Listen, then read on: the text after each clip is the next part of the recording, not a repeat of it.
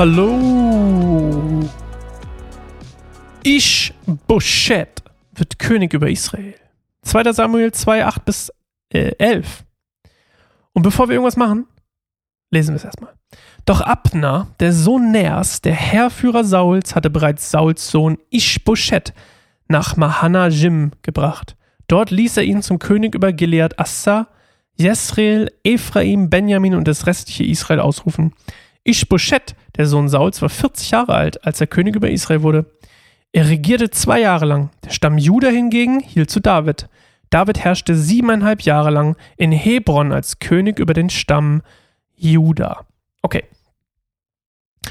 Wieder ein Indiz dafür, ne? Hier wird gerade wieder geteilt, so, ne? Ish, Ishbosheth, der Sohn Sauls übrigens, dann von der Rispa oder wie hieß, ähm, wird quasi ist das überhaupt von Rispa der Sohn? Oh, ja, ja.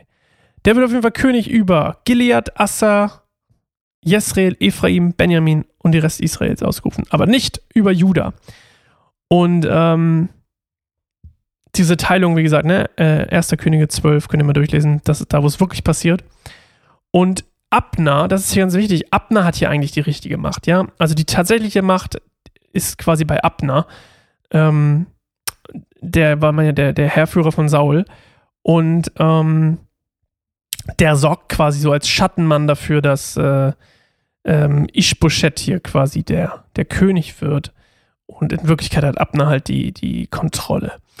Und ähm, falls ihr euch wundert, ihr ganzen Bibelnerds da draußen, Ishbosheth, äh, der taucht eigentlich in ersten Chroniken nochmal auf, in 8 und in 9.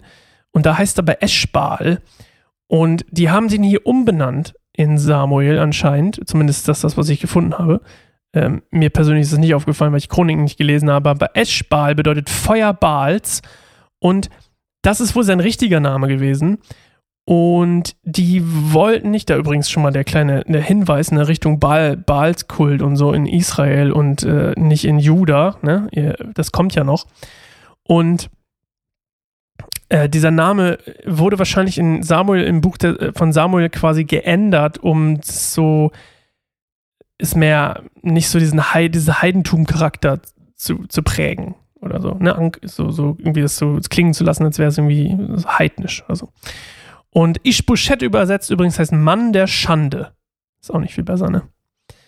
Was wir noch hören, ist, dass er 40 Jahre alt war, als er König wurde. Und was wir daraus schließen können, ist, dass Saul mindestens 40 Jahre regiert haben musste, weil in der Liste seiner, seiner Kinder in 1 Samuel 14, Vers 49, könnt ihr jetzt mal gucken. 1 Samuel 14, 49, da ist der Ishbosheth-Typ oder auch Eschbal nicht aufgelistet. Das heißt, er, zum Zeitpunkt, als Saul König wurde, hatte er schon Kinder, aber das war keins davon. Und deswegen muss Saul, als er König geworden wäre, danach Ishbosheth bekommen haben. Heißt, Saul war mindestens 40 Jahre auf dem Thron. Das ist schon echt lang, habe ich gedacht. Holy moly. Der muss ja mega alt auch gewesen sein, als er dann schließlich gestorben ist. Also zumindest, oder? Also gefühlt 40 Jahre, wenn ich mir angucke, wie viele Bibelstunden hat Goldemund-Episoden wir gemacht haben über Könige, die ein oder zwei Jahre geherrscht haben. Zum Beispiel hier sein Ishbosheth-Sohn, der hat auch im Prinzip nur zwei Jahre regiert. 40 ist schon echt heftig. Wow. Und dann vor allem, weil er ja auch nicht vom Gott auserwählt war, sondern vom Volk. Wahnsinn, Wahnsinn, Wahnsinn. Und ähm, das finde ich auch wieder faszinierend. Das, das triggert bei mir so wie dieses Ding so, David war gesalbt, König zu sein. 15 Jahre hat es gedauert, bis das wirklich wurde. Und wir Menschen sind oft so schnell daran zu denken, so, ah, das ist so, das ist falsch, oder wenn wir irgendwas beurteilen, das ist, das ist nicht richtig, sondern das sollte so sein.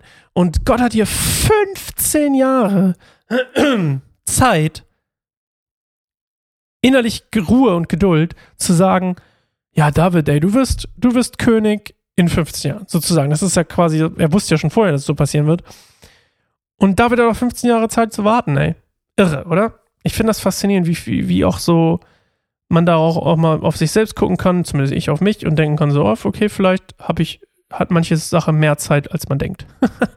auch wenn ich weiß, dass das und das passieren soll und es passiert noch nicht nach drei Wochen, okay, vielleicht dauert es auch ein paar Jahre. Faszinierend. So, wir lesen morgen weiter zu einer neuen Folge Bibelstunde Gold und freue mich schon drauf. Bis dahin. Tschüss.